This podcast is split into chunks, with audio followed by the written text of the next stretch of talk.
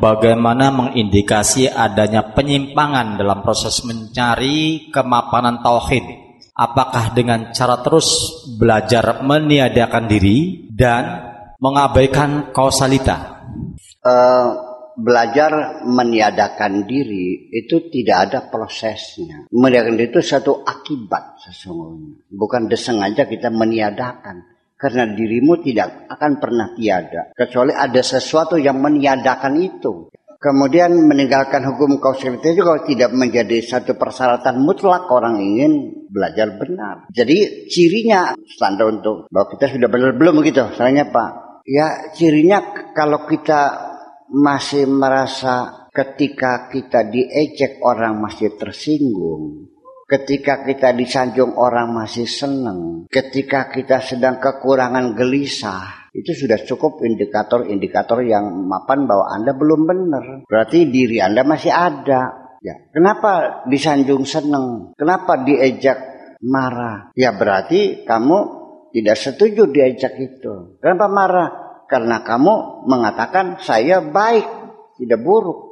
Kenapa Anda senang dipuji orang? Karena hatimu mengiyakan. Betul enggak? Anda disanjung pintar, Anda senang. Berarti Anda mengiyakan. Memang iya, saya pintar. Ketika ada orang mengejak kita marah, berarti kita menolak. Berarti kita masih merasa baik juga, merasa benar aja.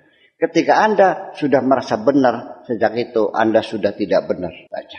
Satu lagi Bu ya dari Sulawesi ini, Muhammad Saiful. Pertanyaannya bagaimana tips agar selalu istiqomah di jalan Allah? Istiqomah itu bahasa kerennya konsistensi. Bahasa Indonesia berkesinambungan. Jadi istiqomah itu adalah mendisiplinkan diri untuk tetap pada posisi awal dan tidak pernah bergeser. Sekali bilang iya, selamanya iya.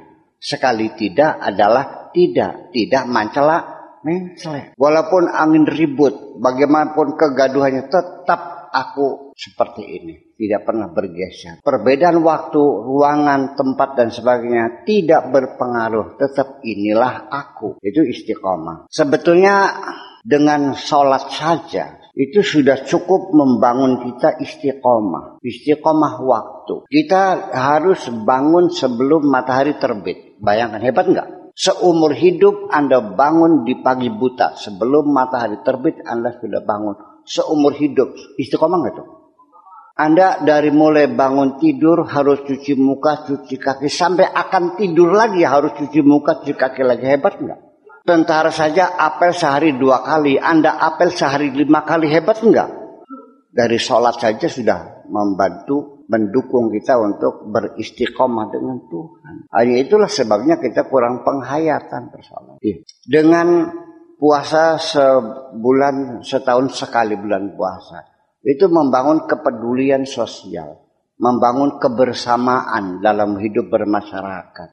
Mari kita perhatikan di waktu bulan puasa, kita mulai memperhatikan tetangga kita. Rumah tetangga yang dapurnya tidak keluar asap dari pagi dipertanyakan oleh kita. Kenapa tangga itu kok nggak ada asapnya? Anak kita suruh untuk melihat. Ternyata anak kita pada lagi mah nggak masak, nggak punya beras. Kita menangis kok, ya Allah kasihan banget.